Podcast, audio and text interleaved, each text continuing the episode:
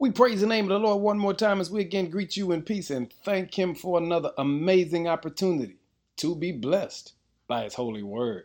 Our word for the day is thrive. In Philemon chapter 1, verse 6 says, I'm praying that you will put into action the generosity that comes from your faith as you understand and experience all the good things that we have in Christ. In order for us to thrive, we've got to understand that God has positioned us to prosper and simply to flourish. But if you're going to prosper and flourish, one of the first things you've got to learn how to do is hear from God. Because when we hear from God, it causes our faith to grow and nurtures our spiritual man.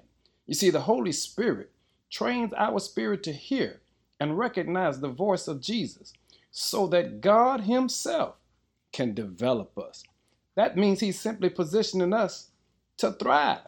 And the Holy Spirit teaches us how to recognize the voice of God. The writer here says, I'm praying that you'll not only hear His voice, but you'll thrive because you heard His voice. In other words, put into action the generosity that comes from your faith in the Lord because He begins to teach you and develop you and give us an understanding that it pays to have a relationship with Him.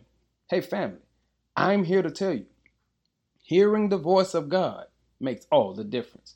You see, things that are alive that should be dead, He allowed them to die off, and breaches and damaged areas begin to be repaired. You see, things that were dead that He wants to be alive, they begin to come alive. Why? Because He positions us to thrive.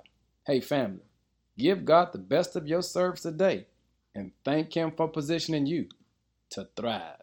In Jesus' name, amen.